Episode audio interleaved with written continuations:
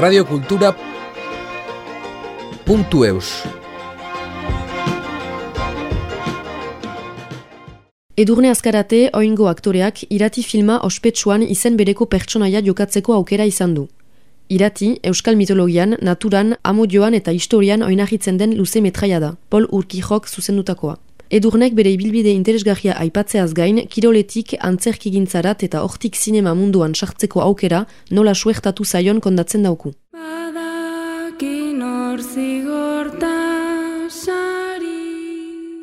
Guretzat, esango nuke aktore ontzat inoiz ez dakizula ea noiz bait filme bat egingo duzunez, uste dut ez bada bakarrik antzerkia egin eduzula, gehienok daukagula buruan aldera hori, ez? E, iritsiko ote zait edo eukiko aldut nik aukera zineman lana egiteko.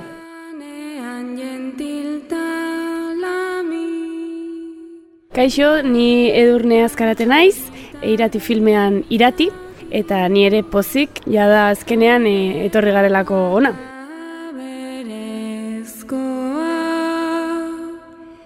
Ba,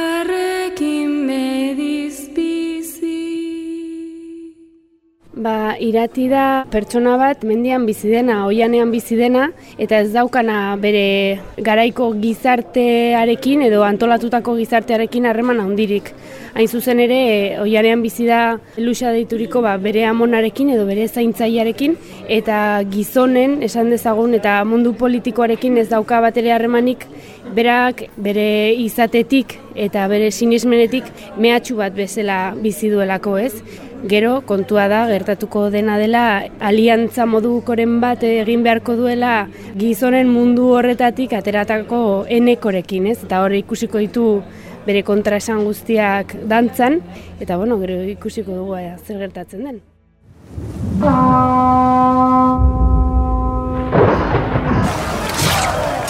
Aitak egin beharra bete du, guentarren babesteko. Aita! Bueno, beti izan nahi zume bat horrela oso irudimentsua eta maite izan ditut kirolak eta uste dut badirela bi ezaugarri adibidez antzerkian edo edo zinean ibiltzeko ba, proposak direnak, ez? Agian beste hogi bide batean ez nuke hain ongi enkajatuko. Baina egia esan nera bezaroan hasi nintzen baloratzen aukera hau, Ez neukan erreferentzia askorik, ez nekien ez da antzerkia edo interpretazioa ikasi zitekenik. Eta bueno, hor joan nintzen esploratzen eta beran dutxo amazazpiurterekin hasi nintzen antzerkia egiten.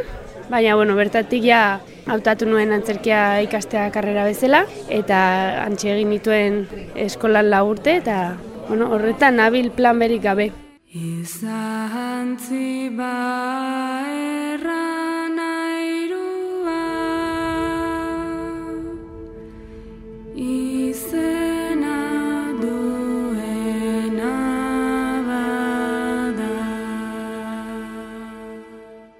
asko jolastu nuen garai batean erabezaroan esku baloira. Pila bat egia esan oso tematua egon nintzen. Nik jolasten nuen herri osan, zer nire herria dago logroinotik oso gertu, eta jolasten nuen bertako talde batean, bueno, hainbatetan jolastu dut, eta herri osako selekzioan ere bai, eta bueno, horrela, aste guztia hipotekatuta eskualoiaren alde, eta gero ja, pues, antzerkiaren gatik aldatu nuen. Bada itzulo sakon bat oijanaren bihotzean, hor dukezu erantzuna. Lagun eginen dizuen eilo basoak, iratik. Antzerki egintza berez nik bueno, arte espresio bat bezala hartzen dut. Askotan balio duen adibidez, ba, gizartetik pare bat pausu aurrera urrundu eta atzera begiratu eta erretratu bat egiteko nahietik esortzen dena edo bueno, barne liskarroiek azaleratzeko eta pertsonalki bai gizartean bertan agertzen diren hainbat ezintasunei bide emateko. Ez dute romantizatu nahi gehiagi era zakarrago baten esan da, izan daiteke ba, badirela artepiezak edo antzeslanak izan daitezkela zakarrontzi politak, ez? Zaborrez betetako artelanak.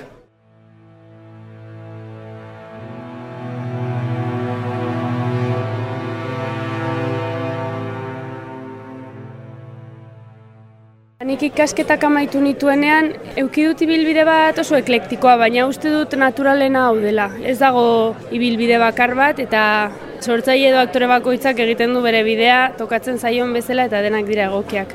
Nire kasuan adibidez, egon nintzen korista bezala opera ekoizpen batean, gero egin luen lana Barsobiako konpainia batekin, gero itzuli nintzen Euskal Herrira, eta bertan hasi nintzen ETV bateko pare bat saio aurkezten eta bertako konpainiak ezagutzen eta horrela hasi nintzen hainbat euskal konpainiarekin lanean tartean ba kamikaz kolektiboa, arte drama, asut, deiabu, metro kuadroka eta bueno, gutxi gora bera azken urteetan hori izan da nire ibilbidea batez ere antzerkian ibili naiz.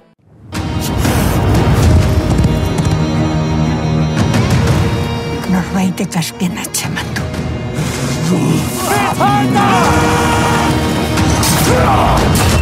Ez dut ipuinetan sinazten.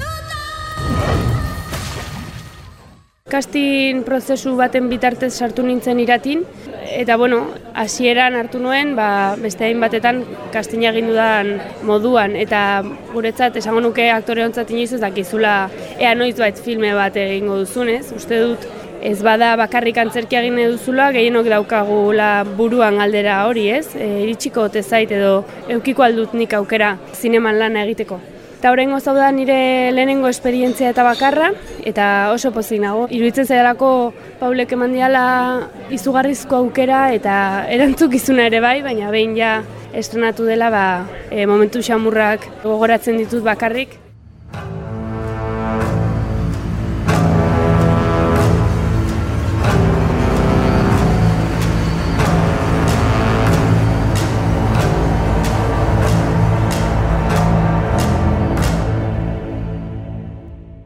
Asko gustatu zait esperientzia, zeren egia da bai zinea eta antzerkia oso bueno, badaudela zubiak, ez, harremanduta daudela, baina oso ogibide desberdinak direla eta gustatu zait esperientzia.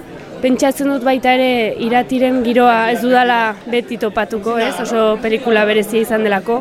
Eta pozik nago, bueno, behintzat, e, nire iraganeko niari e, begira, ba, pentsatuz, baietz, azkenean e, bueno, filme batean behintzat egon naizela eta joe, haze pertsonaiarekin.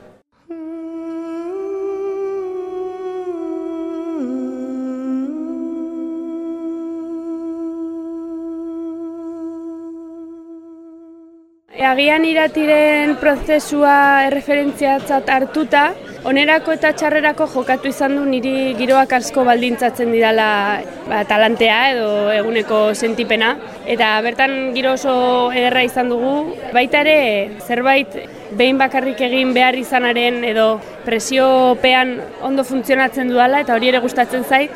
Baina hori ere izan daiteke kalterako, ez? Giro ez bada ona edo, bueno, adibidez zerbait askotan errepikatu behar bada eta agian antzerkitik natorrelako, baina zuri honena lehenengoan eman baduzu eta eta beste zazpi geratzen bazaizkizu, ba, hori ere kontrako zerbait izan daiteke.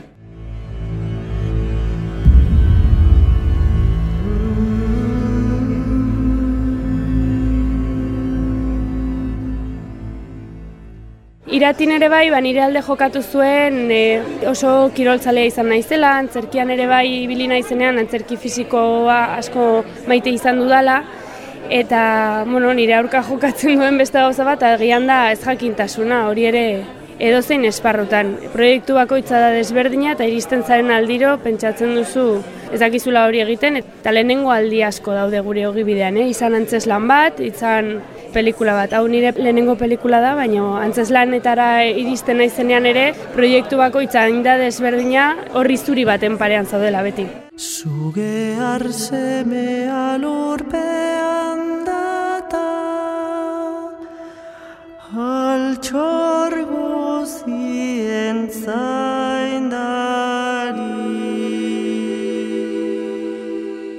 Egia da, agian sare sozialen bitartez eta albiste edo kritiken bitartez enteatzen garela gehien bat, baina iristen zaiguna oso oso positiboa da, uste dut jende askok oso gogotsu hartu duela filma, eta maitasunarekin egindako pelikula batetik, ba, maitasun pila bat ari gara jendearen gandik hartzen, eta, bueno, pentsatzen dut baita ere, jeiterrek edo beste iritzi bat dutenek ere, ba, ez dutela gurekin hitz egin nahiko, edo ez direla gurekin zerrendetan jarri. Denetarik egongo da, baina guri behintzat dena positiboa iristen zaigu.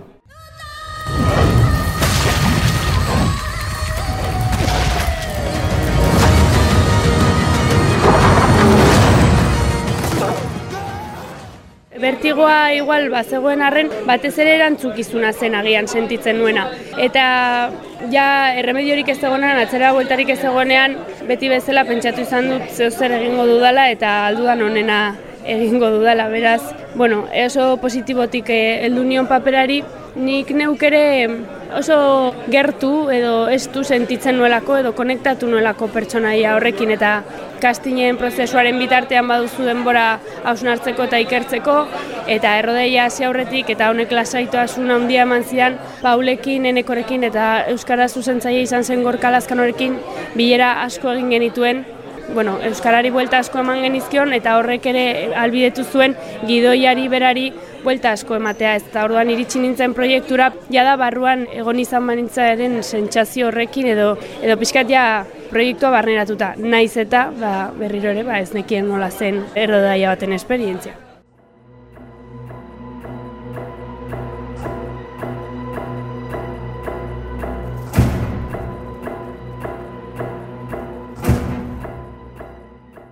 Sentsazioa izan daiteke emaitza ikusterako zinea izatea mantsoagoa, baina nik kontrako sentsazioa daukat. Uste dut mantsoagoa dela edo denbora gehiago hartzen dugula antzerkian, entzaiatzen, eta estenak eraikitzen, eta pertsonaiak eraikitzen, eta beste nola baiteko prozesua dela. Eta zinearena bada saltokakoagoa, eta, eta oso barkartia izan daiteke ere bai prestakuntza, eta batzuetan oso harin egin behar da lana, zeren zinean ba, denbora dirua da. Orduan hor bai ikusten ditu dut aldeak, ez? E, antzerkiaren prozesua iruditzen zaitagian izan daitekela narratiboagoa esan dezagun eta zinearena saltokakoa. Baina egia da zinea ikusterako edo pelikularen emaitza ikusterako denbora asko pasatzen dela eta hori niretzako gogorra izan da bai.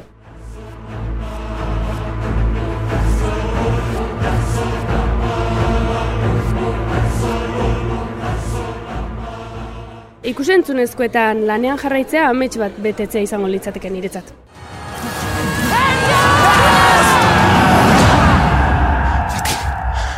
Ahantzien izena eta ezen oiz berriz aipa. Radio Kultura